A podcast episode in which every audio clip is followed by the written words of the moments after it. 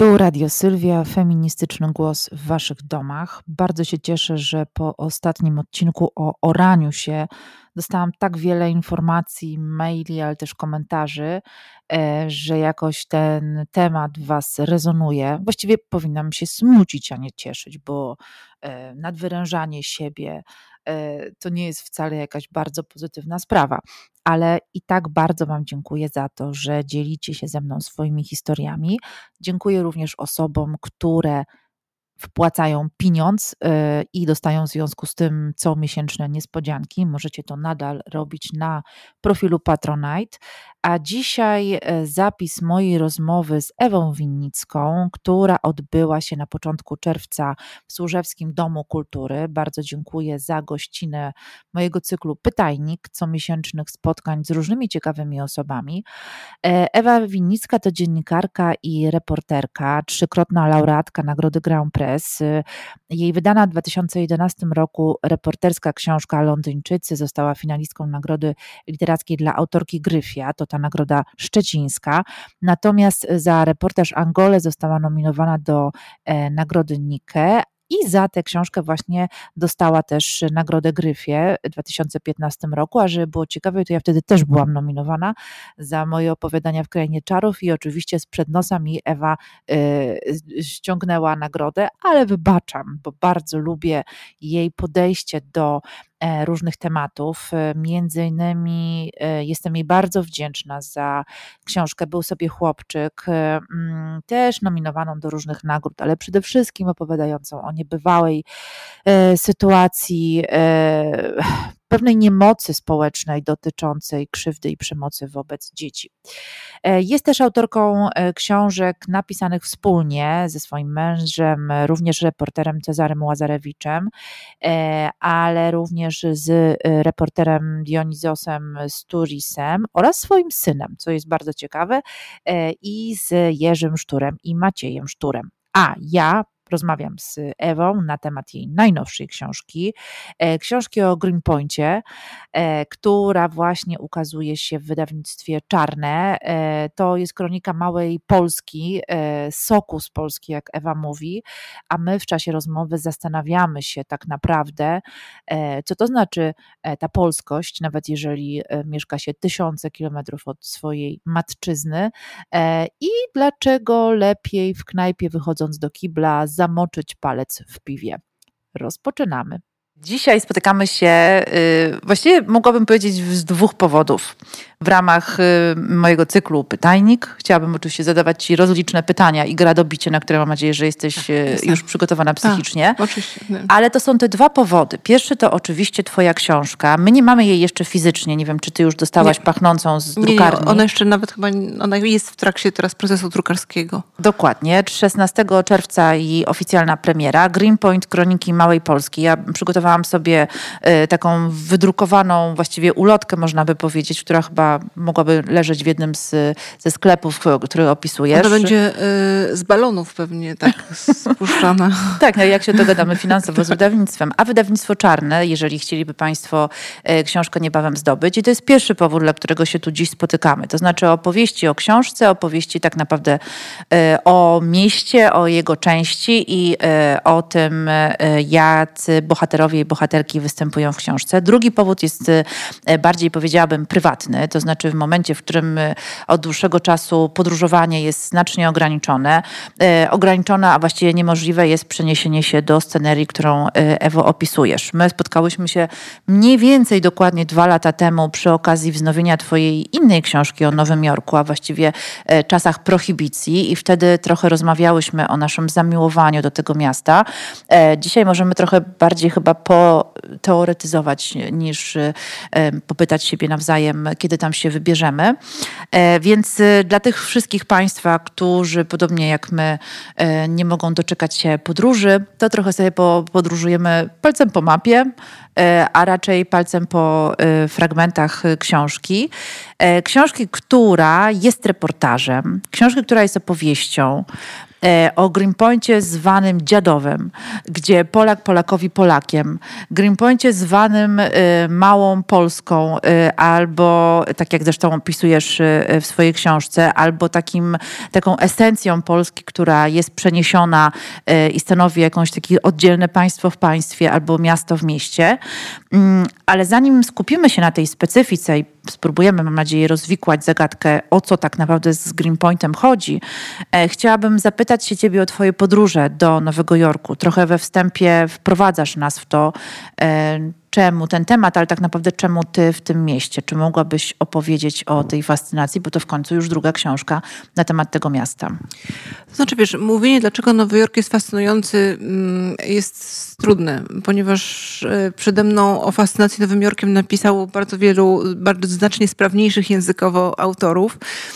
E, mogę powiedzieć o fascynacji Greenpointem. E, zresztą pamiętasz, trzy lata wcześniej, rok przed naszym spotkaniem w sprawie wznowienia książki, o której mówisz, spotkałyśmy się właśnie na Greenpointie w bibliotece bruklińskiej. Ja pierwszy raz byłam w ogóle w Nowym Jorku w 2001 roku i było to, to takie okoliczności plażowe. Był sierpień 2001 roku i ja byłam wtedy e, reporterką tygodnika Polityka, który tutaj chciałabym Państwa wszystkich zdziwić, wysyłał e, reporterów i dziennikarzy na delegacje, które na przykład trwały trzy tygodnie, ponieważ redaktor naczelny był przekonany, że nie można w krótszym czasie napisać żadnego tekstu. I to jest naprawdę tak się... Tak kiedyś tak działały się, tak, tak, tak dawno, dawno temu, ale to jeszcze było to tysiąclecie przecież. E, I Mm, ja mieszkałam wtedy na Manhattanie razem z fotografem, fotoreporterem, który ze mną pojechał i nie, nie, pamiętam w jakich okolicznościach znalazłam się na Greenpointie i było to faktycznie tak jak yy, grom z jasnego nieba, bo yy, znalazłam się tak jakby z zupełnie innej trochę rzeczywistości. Yy, ja zawsze byłam zafascynowana nie tyle zafascynowana. Zawsze interesowało mnie, co to znaczy być Polakiem. To znaczy, ja uważam, mam taką teorię swoją i Państwo możecie mnie zamordować za nią, że to jest trudne przedsięwzięcie. To znaczy, to nie jest łatwa rzecz yy, być Polakiem.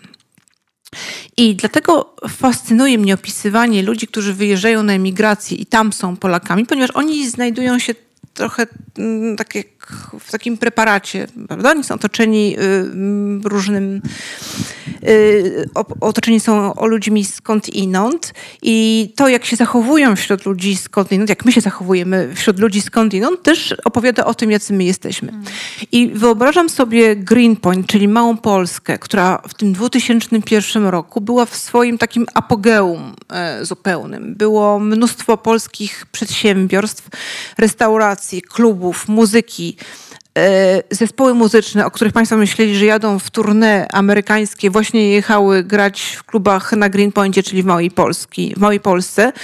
E, I to było bardziej prestiżowe niż granie w klubach e, Scorpio, na przykład w New Jersey, które, które, New Jersey, które Manhattańczycy traktują mm, gorzej że to jest taki radom chyba, prawda? Nie Dziękuję, wiem, że ważyłaś słowa, ponieważ mój tata grał w tym klubie, więc doceniam to. Ale o tym później.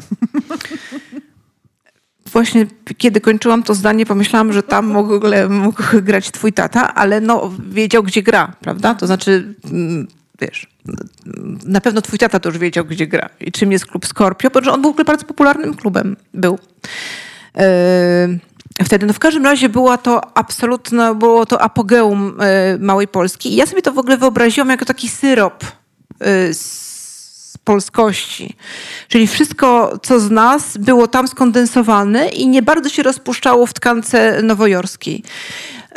I pomyślałam, że tam będę wracać i będę tak y, trochę badać, trochę będę próbowała tam funkcjonować i zbierać opowieści, ponieważ zbieranie historii ludzkich jest czymś, co strasznie mnie fascynuje. Znaczy w ogóle pierwotna opowieść, w ogóle słuchanie to jest coś, co najfajniejsze jest w tym zawodzie, który jest skądinąd straszny.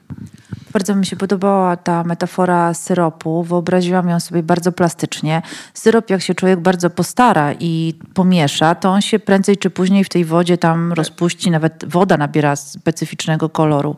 ale często syrop jest zawiesiną, która tak. nie ma mowy, po prostu jest taka, jaka była na początku.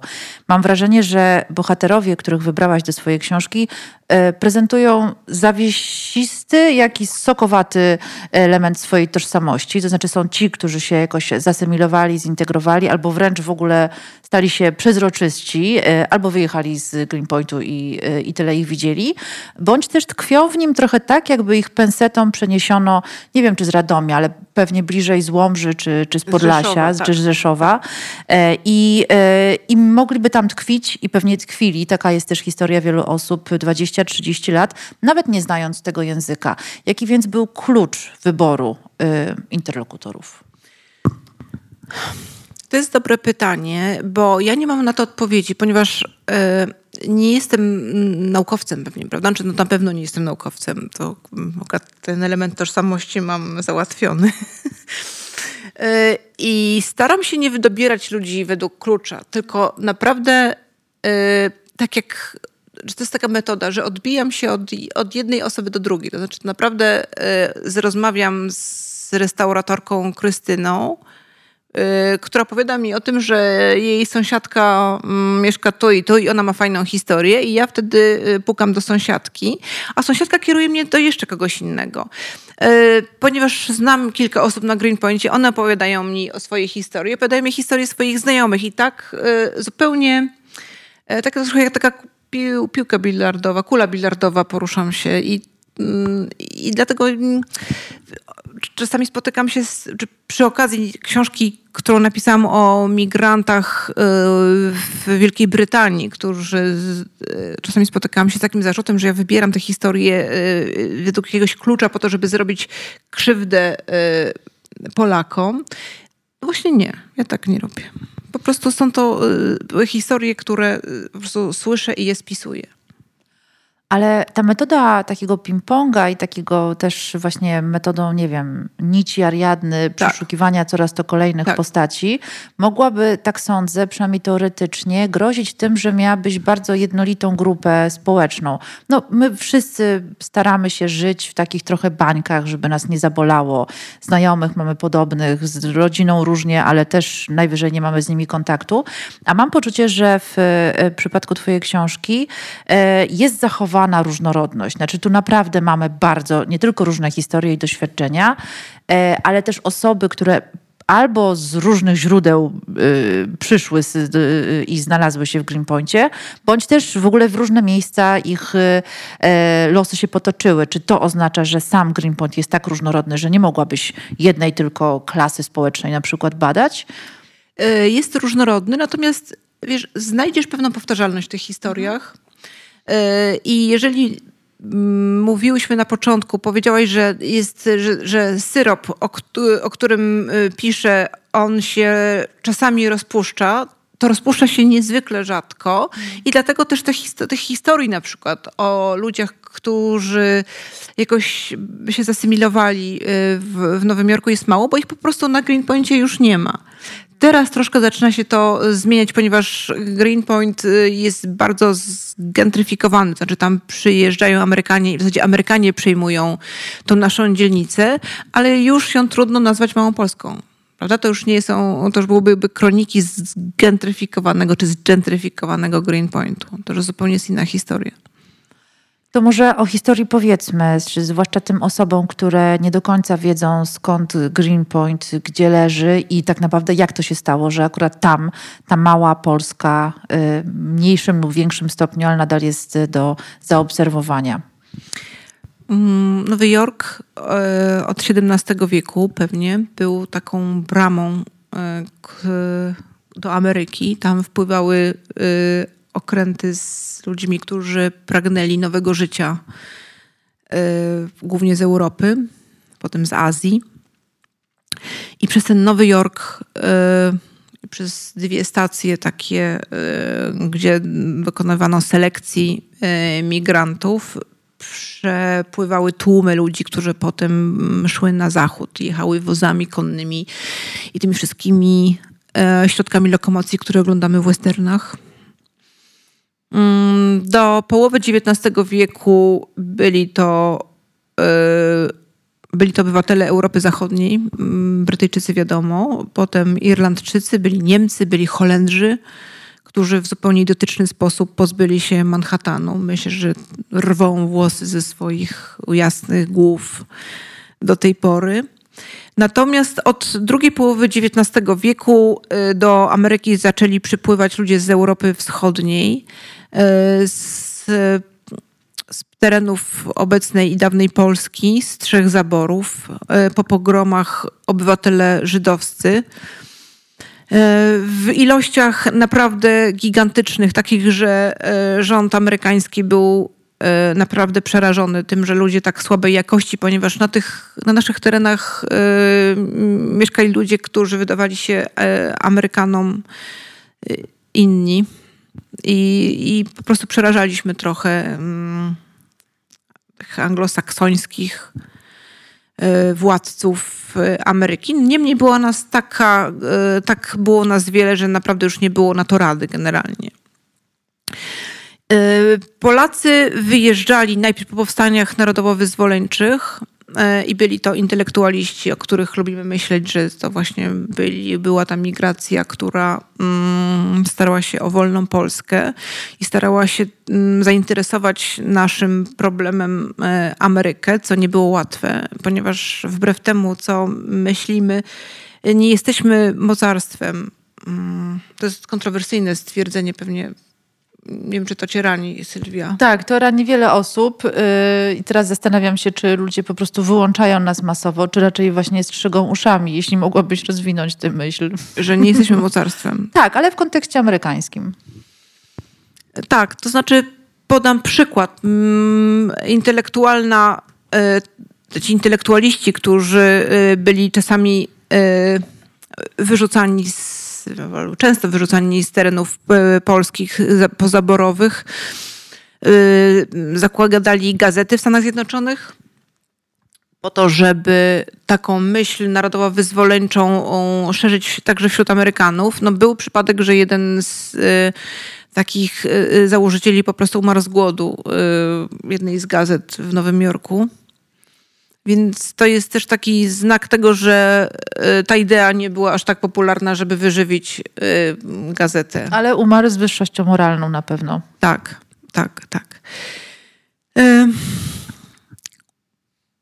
jeżeli myślimy o emigracji, o której lubimy myśleć, że to jesteśmy właśnie my, czyli inżynierach, artystach, Helenie Modrzejewskiej, Puławskim i Kościuszce, to trochę wcześniej oczywiście, to mm, mówimy o 3 do 5 tysiącach osób, które wyjechały do Stanów Zjednoczonych.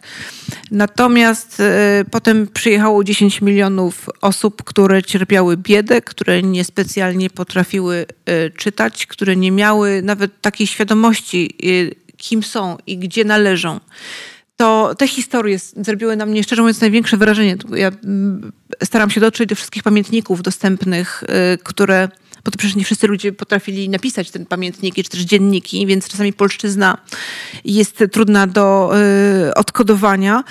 Y, Natomiast fascynujący jest taka, taki w ogóle problem z tożsamością. Okazuje się na przykład, że ludzie, którzy wyjeżdżają z, za, zaboru rosyjskiego, bardziej niż y, osób czarnoskórych, których których się po prostu boją, y, które spotykają po raz pierwszy w swoim życiu, ale te osoby wywołują w nich mniejszą taką niechęć i strach niż y, osoby z zaboru, zaboru austriackiego na przykład. I są takie opowieści o ludziach, o, o, parach, które się zakochały, które musiały ukrywać przed rodziną w Polsce, że, że się zakochali, zakochał się człowiek z Łomży z kimś z Rzeszowa. I, I to było utrzymywane mm, przed rodziną w Polsce w, w, wielkiej tajemnicy. I właśnie jest taki fragment pamiętnika, że e, e, mój Boże, no gdyby ktoś, gdyby to był Murzyn, to jeszcze można byłoby to jakoś e, przełknąć, ale, ale z Rzeszowa Mój Boże. Zresztą, zresztą jest niesamowite, że nawet na Greenpointie, nie wiem czy Sylwia, ty byłaś tego świadoma, że e, na, w tej dzielnicy nowojorskiej, na, na Greenpointie, to jest kawałek Brooklynu, były też strefy zamieszkania łomżańskie i strefy rzeszowskie. I to jest taki e, Brooklyn północny, e, Greenpoint północny i południowy i tam też dochodziło do tarć regularnych.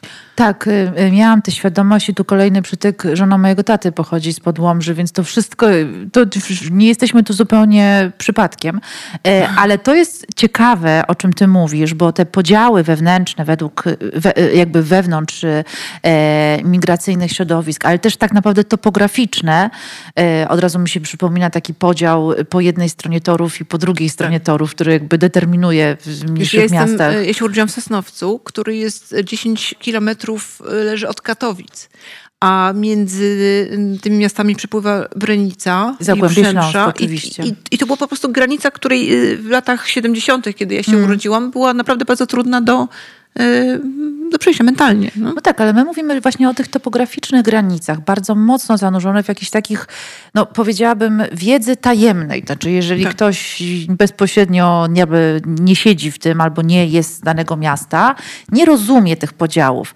Ale teraz przenosimy je niemal jeden do jednego, tysiące kilometrów tak za tymi miejscowościami, one nadal tam są.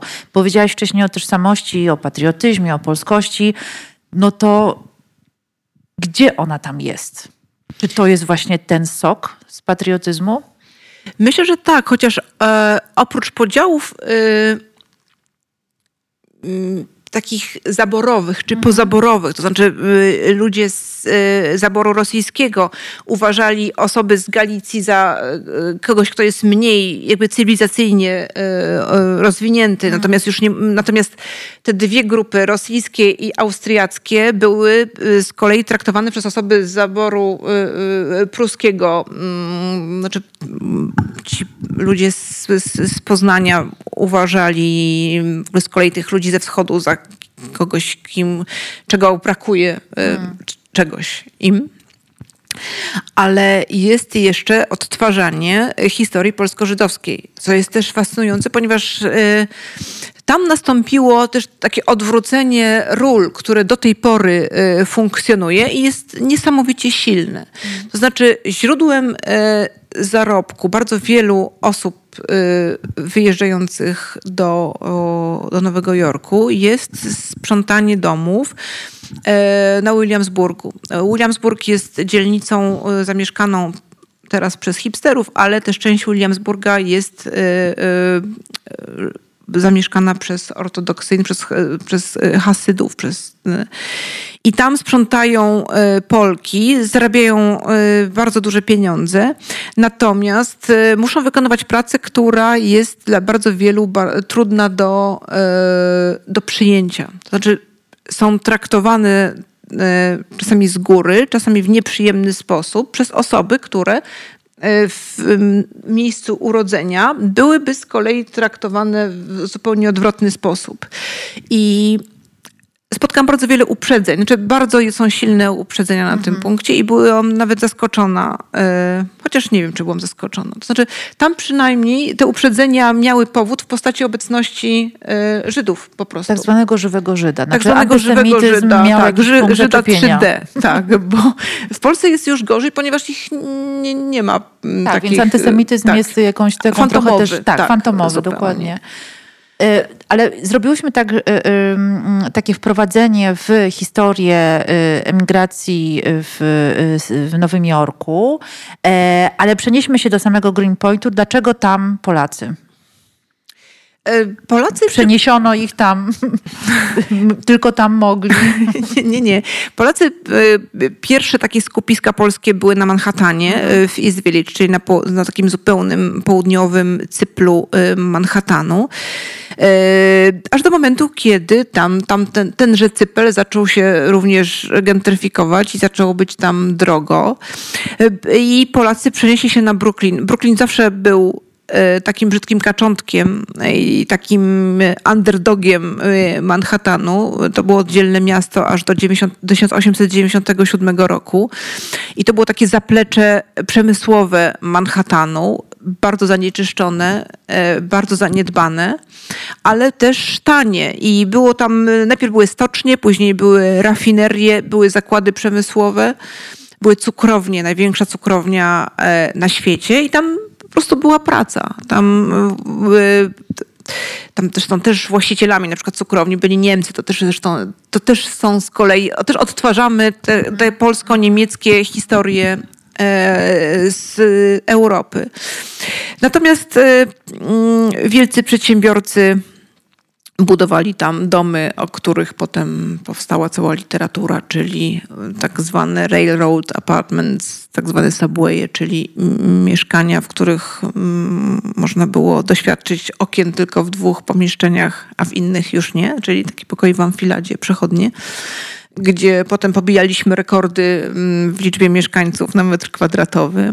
Tak, bo my znamy te rekordy, ile osób do malucha się na przykład mieściło, ale tak. Y, właściwie do tej pory myślę, że cały czas pobijane są rekordy, ile osób i to najlepiej nielegalnie mieszka w jednym y, pomieszczeniu. Tak, ja dopytywałam e, właścicieli, czyli tak zwanych landlordów polskich, jak w ogóle wyglądało zasiedlanie Subway w latach 80., kiedy mhm. była to taka gigantyczna pierwsza fala po stanie wojennym. Więc y, prowadziło się zeszyt z rozrysowaną mapą, mapą mieszkania. E, z, bogaty landlord y, kupował łóżka piętrowe, a ubogi tylko materace. I w latach 80. Y, dochodziło do tego, że y, spało się na dwie, mm, na dwie zmiany. To znaczy w zeszycie się zapisywało, że tam do, y, do 12 śpi pan Józef, a o 15 przychodzi pan Marian i oni muszą po prostu się zamieniać, muszą po prostu opuszczać we właściwy, mm, w właściwym momencie to mieszkanie. No, to oczywiście było uzależnione od godzin pracy. Mhm. Ponieważ pracowało się na zmiany w różnych zakładach. E, ci, którzy sprzątali, pracowali w nocy, ci, którzy pracowali na budowie, pracowali rano, więc to naprawdę bardzo dobrze się składało. I raz w tygodniu e, pan Marian z panem Józefem szli do landlorda, żeby zapłacić swoje e, pieniądze tygodniowe. Oczywiście to kosztowało, że landlord zarabiał na tym po prostu cholerne pieniądze, bo to według naprawdę najprostszych y, obliczeń zarabiał jakieś trzy razy więcej niż gdyby wynajął y, long term, czyli na dłuższy, na dłuższy czas komuś to, y, to mieszkanie.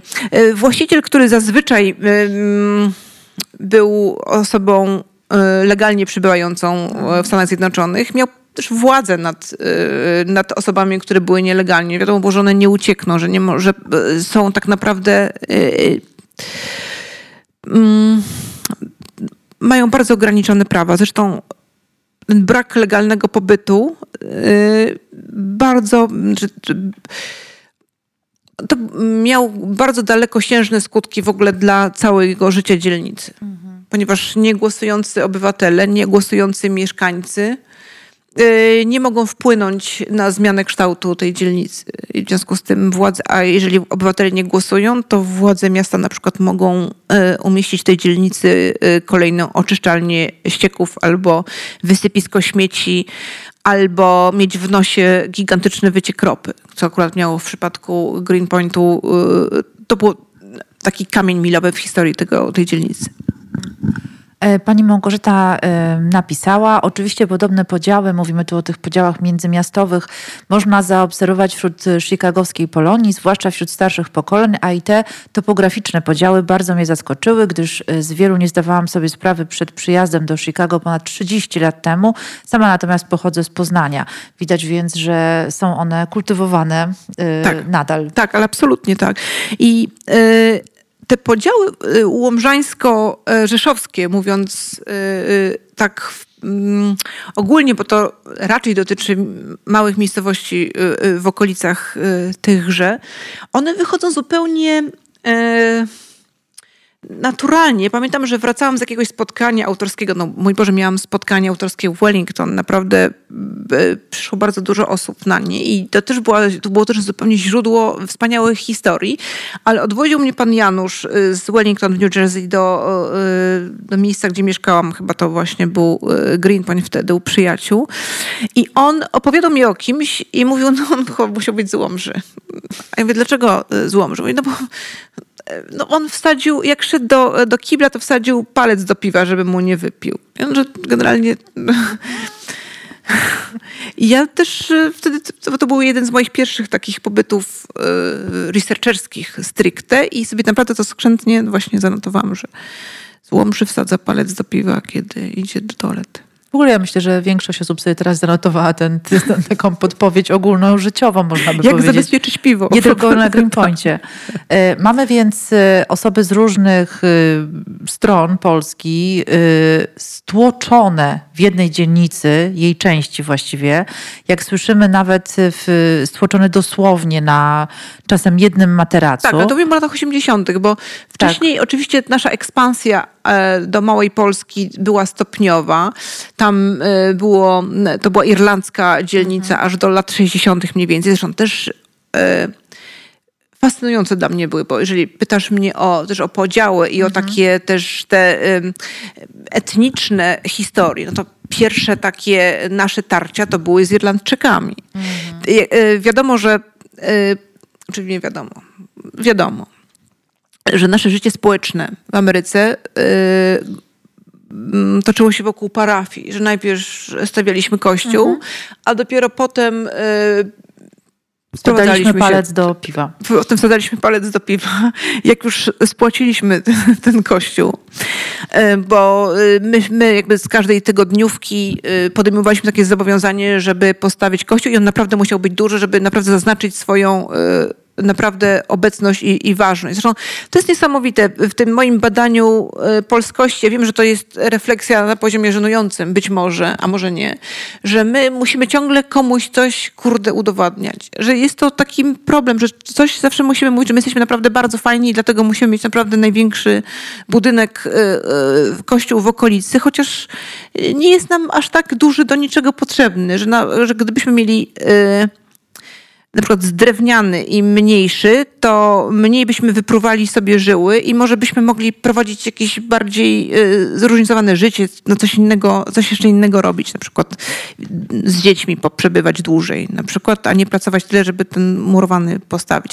Ale to być może są jakieś takie moje, y, no, pragmatyczne, nie, nieadekwatne refleksje, może też i, i niegłębokie, za co przepraszam bardzo. Natomiast to życie polskie toczyło się wokół parafii. I tu też są niesamowite różnice, bo, yy, bo Irlandczycy, którzy przy, przyjeżdżali do yy, Ameryki, to też nie była yy, społeczna grupa profesorów, y, ani też inżynierów. To byli, to byli zagłodzeni, niewyedukowani ludzie, którzy mieli tą przewagę, że mówili w języku lokalnym, ale E, kiedy czyta się pamiętniki i też relacje, czy też opowieści o, e, o księżach, czy o proboszczach, czy o, czyli jakby takich cent, ludziach, którzy byli w centrum społeczności irlandzkiej, to oni wymagali od swoich parafian udziału w życiu społecznym. Znaczy, pójścia na wybory, walki o swoje prawa, o to, żeby pensje były y, właściwe, o to, żeby nie pić. Irlandczycy, którzy mieli gigantyczne problemy z tym, żeby y, po prostu nie stoczyć się, czy oni po prostu mieli mm, też bardzo dużą skłonność do, y, do picia alkoholu. Byli trzymani bardzo twardo przez swoich proboszczy. Mówi o Greenpointie jeden z nich, ojciec O'Hare, który jest, był znany z tego, że po prostu zamykał teatry i wyszynki i właściciele się bali go. Jak tylko przychodził ulicą, to wszyscy chowali po prostu alkohol do kieszeni wtedy. To znaczy te parafie były... Mm, takim e, miejscem, z którego wysyłało się, tych oby, było, wysyłało się obywateli. A polskie parafie e, miały zupełnie taką inną funkcję. Miały funkcję jednoczącą. E, siła polskich parafii wynikała z tego, że dawała poczucie bezpieczeństwa w takim zalewie obcych ludzi, którzy mogą nam zagrodzić, więc musimy się trzymać e, razem, bo jesteśmy Polakami, bo za oceanem jest ojczyzna, która nas potrzebuje. I raczej byliśmy nasze twarze były skierowane w kierunku Polski, która jest jakąś taką ideą coraz bardziej mglistą, ale im bardziej mglista, tym bardziej wyidealizowana i piękniejsza i niedosiężna niż byciem tu i teraz. I to różniło te, te nasze dwie społeczności, też katolickie. E, to i, i, Irlandczycy, bo tutaj wracam, teraz staram się przypomnieć, gdzie zaczęłam moją błyskotliwą wypowiedź, więc już pamiętam. Irlandczycy byli pierwszymi, e, pierwszą etniczną grupą, z którą musieliśmy, którą musieliśmy też wy, wyprzeć, umówmy się, z, z Greenpointu. Teraz tak pomyślałam sobie, mówisz o tej braku życia tutaj, teraz, ale czy to nie jest tak, to zresztą wychodzi z wypowiedzi twoich bohaterów i bohaterek, że większość tych osób przyjeżdżała tam na chwilkę. Nawet jeżeli ta chwilka trwała 10, 20, 30 lat albo trwa do tej pory. Mieli po prostu szybko zarobić, natyrać się powyżej po prostu możliwości. Y, byli przygotowani psychicznie na złe warunki, na to, że nie będą dojadać, bo będą oszczędzać i jakby mieli tylko ten jeden cel, e, w trakcie wysyłać być może pieniądze rodzinie, ale generalnie wrócić do tej Polski. Czyli Greenpoint był tylko takim przystankiem, był taką jakby ich pracą yy, liczoną tak na miesiące czy lata. Yy, co się takiego działo, że jednak tam zostawali, albo co ich tam trzymało, mimo tego, że Przecież mieli tam być tylko na chwilkę. No, mm, to jest y, pytanie pewnie, mm, czy dobrze, znam odpowiedź na nie, ponieważ rozmawiałam również z, z psychologami i psychiatrami, którzy mm -hmm. praktykowali na, na Greenpointie, chociaż oczywiście to też nie jest tak, że każdy Polak z problemem biegnie do y, psychologa. Ale oczywiście mechanizm jest prosty. No, z, y, zwłaszcza w latach 70. i 80. przelicznych złotówki do dolara był po prostu taki, że grzechem byłoby nie skorzystać. A im bardziej człowiek e, korzystał i im bardziej zarabiał, tym bardziej e, okazało się, że są jeszcze większe potrzeby. Jeżeli mamy już ciągnik, to jeszcze potrzeba rozrzucarki, a jak już zarobiliśmy tą rozrzucarkę, to ja też nie widziałam, to chyba tak się, to chyba tak jest coś, co rozrzuca coś na polu to okazuje się, że synowie dorośli i potrzebują y, samochodu, a jak już mają samochód, to znaleźli sobie dziewczyny i się będą żenić i potrzebują teraz gdzie mieszkać. I ta e, taka spirala potrzeb, potrzeb. tak, ona mm, po prostu roz, była rozpędzona zupełnie, aż w końcu człowiek miał 60 e, lat. Okazało się, że e, w zasadzie niewiele go łączy z, z jego ślubną małżonką. No właśnie, i zaczyna mieć małżonkę amerykańską. Tak, zresztą to jest ten słynny taki opowieści o tak zwanych amerykańskich małżeństwach, czyli osobach, które wiązały się tymczasowo z powodu samotności. Mhm. E, ponieważ ludzie, którzy przyjeżdżali, przyjeżdżali tam nielegalnie, więc nie mogli wrócić. To, to, są niesamowite w ogóle historie. E, dramaty spowodowane też rozpadem rodziny. Mhm znaczy, no wiesz Sylwia, co ci będę mówić, że rozumiem, że ty też, nie, twój ojciec, który wyjechał, też nie, nie widywałaś go co tydzień, prawda? Tak, mój tata wyjechał w 91 roku, oczywiście nielegalnie yy, i zobaczyłam go dopiero później, 7 lat później, tak, jak kiedy mógł już przyjechać do Polski, oczywiście na chwilkę. No więc byłaś już wtedy kimś innym, twój mm. tata był zupełnie kimś innym. E, z takich najbardziej rwących serce opowieści, że takie to były opowieści o kobietach, które e, wyjeżdżały do Ameryki, zostawiając e, małe dzieci w Polsce. Hmm. Kobiety wyjeżdżały do Ameryki również z tego powodu, że były bardziej operatywne i, i mniej na przykład mniej y, pijące po prostu. Że to były te osoby, które mogły w ogóle cokolwiek zrobić dla rodziny. Więc one wyjeżdżały do Ameryki, czasami też po to, żeby się po prostu wyrwać y, od, y, od męża, który był nie do zniesienia mm, bez upokarzającego i absolutnie niedopuszczalnego rozwodu 20-30 lat temu.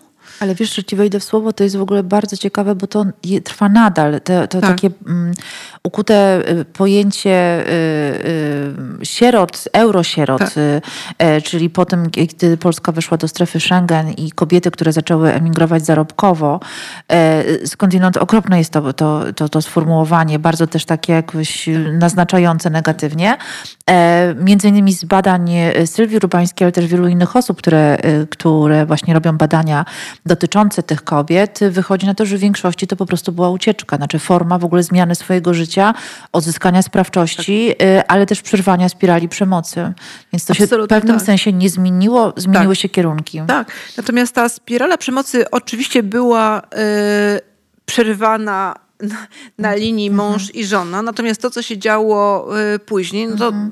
czy ta, ta suma przemocy zostawała, mhm. ponieważ y, pod opieką zwykle y, dosyć dysfunkcyjnego. Czy mówię to na podstawie historii, które słyszałam? To, Czy to mhm. nie są y, historie, które mogłabym Państwu y, z których mogłabym procentowo y, wyciągnąć jakieś wnioski. Natomiast słyszałam naprawdę kilkadziesiąt historii, które miały bardzo podobny scenariusz. Wyjeżdża matka, dzieci zostają z ojcem i z dziadkami dojeżdżają y, do matki na przykład 15 lat później. Mm. Matka jest niezwykle rozczarowana tym, co widzi, ponieważ y, y, widzi nastolatków rozwydrzonych, a też już z problemem alkoholowym, więc ich relacje są żadne już w Ameryce.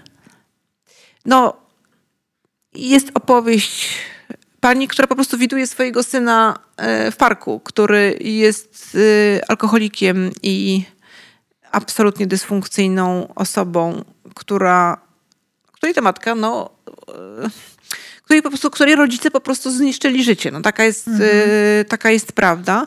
Matka mówi, że przecież trała tyle lat na to, po to, żeby ten dzieciak y, miał kolorowe ubrania i kolorowe zabawki. I w ogóle nie rozumiem, dlaczego ten człowiek teraz leży pijany od rana do wieczora y, w parku. McCarena zresztą.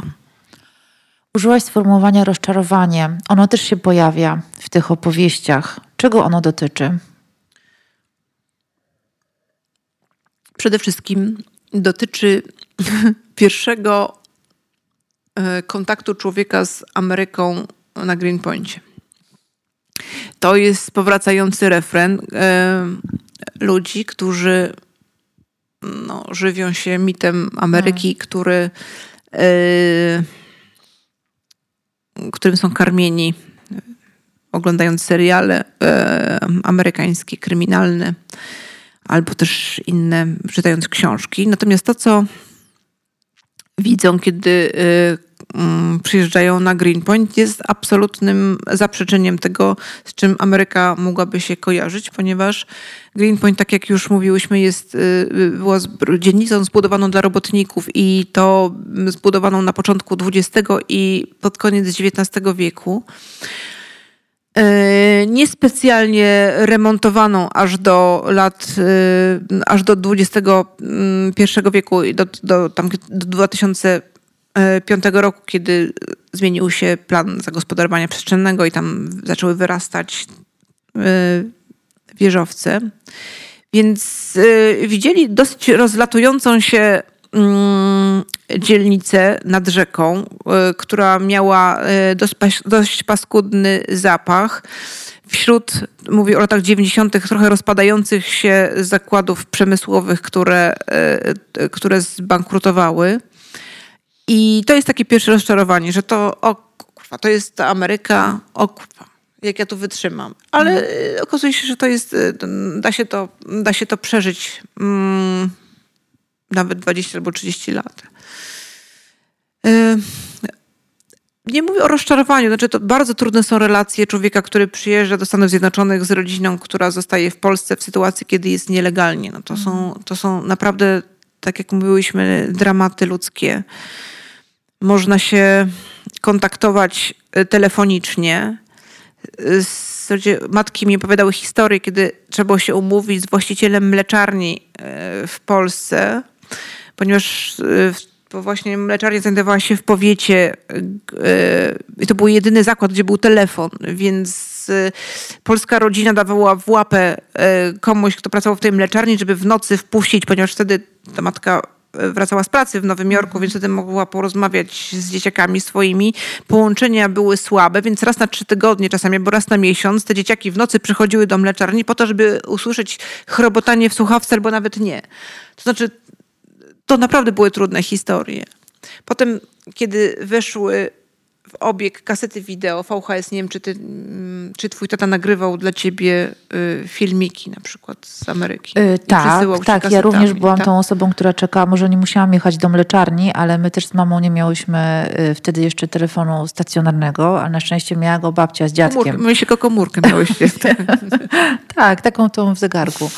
Y, I pamiętam to jeżdżenie na telefon y, y, od taty, który oczywiście tak. czasem tak. też musiał się kończyć, albo tak jak mówisz, połączenie tak. było nie takie jak teraz na Messengerze. Tak. tak, oczywiście kasety wideo jak najbardziej. To był jedyny moment, kiedy można było się zobaczyć. Tak. Ja widziałam kilka takich, no właśnie, życzeń, kiedy też ludzie. Mm, trochę to było tak jak. W, znaczy nie trochę, to było dokładnie jeden do jednego, tak jak e, Janusz Zorski w filmie Szczęśliwego Nowego Jorku pokazał, kiedy bohater e, grany przez e, Zamachowskiego no, jakby kreuje swoją osobowość, to znaczy właśnie opowiada oparty nie wiem, o Toyotę, że właśnie to jest po prostu Ameryka, zobaczcie, Ameryka wieżowce, zresztą i druga, druga postać Cezarego Pazury właśnie, tak, y, tak właśnie pokazuje, no, epatuje amerykańskością, co nie ma specjalnie przełożenia na rzeczywistość. Hmm. Myślę sobie o tych rozczarowaniach, myślę o tym, jak wiele gorzkiego musieli przełknąć y, y, ludzie, którzy wybrali takie, taką, a nie inną ścieżkę życia, a może byli częściowo do niej zmuszeni.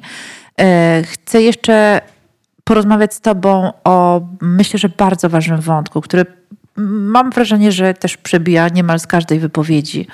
To znaczy niesamowitego, pracoholizmu wręcz. Znaczy, chciałam powiedzieć, takiego zapału do pracy, ale czasami, szczególnie w kilku wypowiedziach y, y, wspominających początki, gdzie z jednej pracy się jechało półtorej godziny do kolejnej i właściwie miałam takie poczucie, że te osoby wpadały w jakiś taki już stupor zupełny, że, że, te, że ta praca była właściwie podstawą ich egzystencji. Mówiłyśmy wcześniej o, y, o życiu parafialnym, o poczuciu tożsamości, patriotyzmie, ale to praca chyba nadawała im sens. Mm, to prawda, że to wynikało z takiego założenia, o którym mówiłaś, że yy, przyjeżdżam tutaj na krótko, zarabiam, zarabiam, zarabiam, a potem będę żył. Tylko, że ten ostatni etap yy, bardzo często nie następował.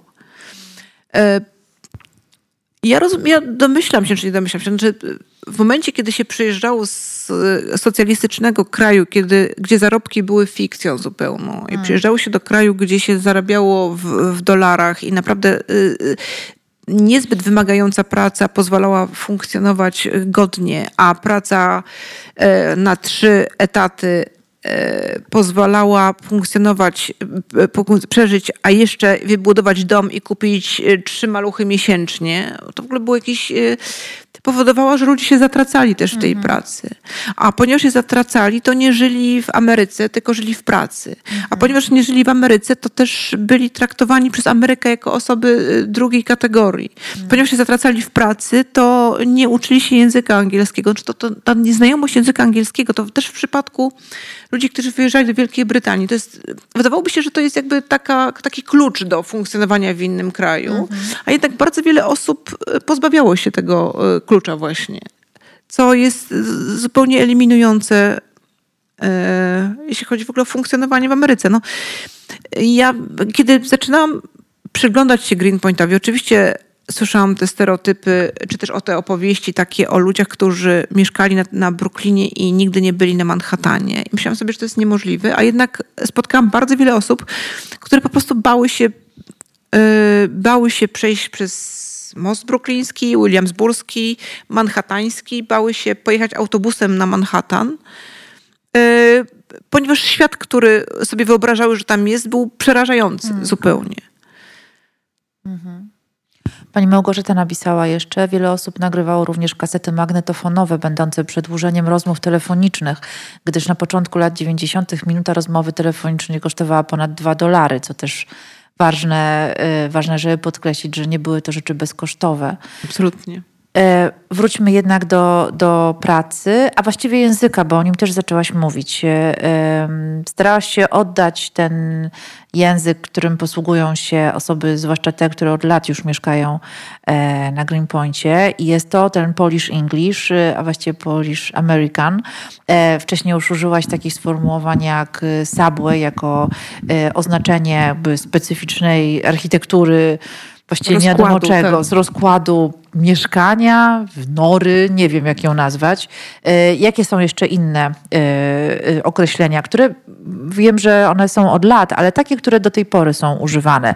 Część Twoich rozmówców ma, mam wrażenie, taki składnie, która jest niemal jeden do jednego zapisana przez Ciebie z tego, w jaki sposób mówią. Tak, tak, tylko znaczy, tak, ja staram się zapisywać tą składnię, ale też nie epatować nią, mhm. ponieważ ona mhm. byłaby y, trudna do zniesienia pewnie dla czytelnika, to, no, ja mam taki mm, przykład, który jest trudny dla mnie był do y, zaakceptowania. Mianowicie mm, wspomniałyśmy też o, o, pewnego rodzaju uprzedzeniach, które też mhm. funkcjonują i miałam taką rozmowę z panią, która używała słowa cockroach, które oznacza y, karalucha. Mhm. Mówiła kakrocze. I w polszczonej wersji. Tak, tak? mówię o mhm. kakroczach. I ja naprawdę y, po pół godzinie rozmowy zorientowałam się, że to nie chodzi o y, robaki, tylko o, y, o portorykańczyków, którzy też są mieszkańcami tej y, dzielnicy. To znaczy i, i to naprawdę... Hmm. Staram się tak delikatnie zwrócić uwagę, że mm, ja mówię, ale przepraszam, mm, pani Nino, a taka krocze to co? No wino Portoryki, mówi. I jakby w ogóle ona nie zdawała, znaczy, nie sądzę, żeby miała to nie była, jak to mówią, to nie była zła kobieta. Mhm. Tylko generalnie tak okazało się, że tak można, tak można no, mówić. W czasach, w których żyjemy, jakby jest to dosyć raniące, yy, myślę. Mm. No, zawsze. No, mówi się flory, oczywiście na to, że się ktoś pracuje na florach, czyli sprząta piętra w wieżowcach. Mnóstwo takich y, spolszczonych historyjek, takich trochę jak, no czy to sami swoi, prawda? Tak, to było taki pierwszy, taki, y, y, tam jest źródło lingwistyczne, bardzo fajne. Y, faktycznie też jest tak, że y, te historie europejskie, też polskie, opowieść o Polsce, o polityce polskiej, to jest też coś, co jest strasznie silne wśród nas, którzy mieszkamy e, w Stanach Zjednoczonych. Mhm. Że na wybory polskie się chodzi, mhm. A nie chodzi się na wybory amerykańskie. Znaczy, bardzo jest e, taka dysproporcja duża. Mhm. E, no, czy, to oczywiście z tego jeden wzgląd jest taki, że mm, kiedy się nie jest obywatelem, to wiadomo, że nie można mhm. głosować, ale też nawet jak się jest obywatelem, to ta wybory amerykańskie były mniej emocjonujące niż wybory polskie. Znaczy wtedy, kiedy się y, śledziłam mm, te punkty wyborcze, na przykład na Greenpointie, to mhm. w ogóle bez porównania. To jest już dwa do, dwa do jednego. No. Czyli można by powiedzieć, że ten sok polski, ta mała Polska, y, naprawdę jest tam okopana y, tak. y, i nie daje też możliwości, żeby tak. w jakikolwiek sposób włączyć się w tkankę, która tam istnieje. Teraz się, wiesz, teraz od 2005 roku jest gigantyczna zmiana, ponieważ -hmm. Greenpoint jest ekskluzywną, pożądaną dzielnicą i ludzie, którzy tam zostali, którzy nie mhm. sprzedali swoich domów, stali się nagle milionerami albo multimilionerami, mm -hmm. bo domy, które były do kupienia za 80 tysięcy dolarów w latach 80., teraz kosztują 4 miliony albo 5 milionów, mm. znaczy takie sześciorodziny na przykład. Więc status społeczny Y, wzrósł automatycznie mm -hmm. ludzi, którzy tam zostali i pewnie obserwowanie dalej tego, co się będzie działo z nami tam. Mm. Czy zaznaczymy swoją obecność? Czy y, kultura polska będzie tak silna jak, y, nie wiem, irlandzka, czy też mm -hmm. włoska w tej dzielnicy? Będzie, będę strasznie ciekawa, będę, będę to śledziła z wielkim zainteresowaniem.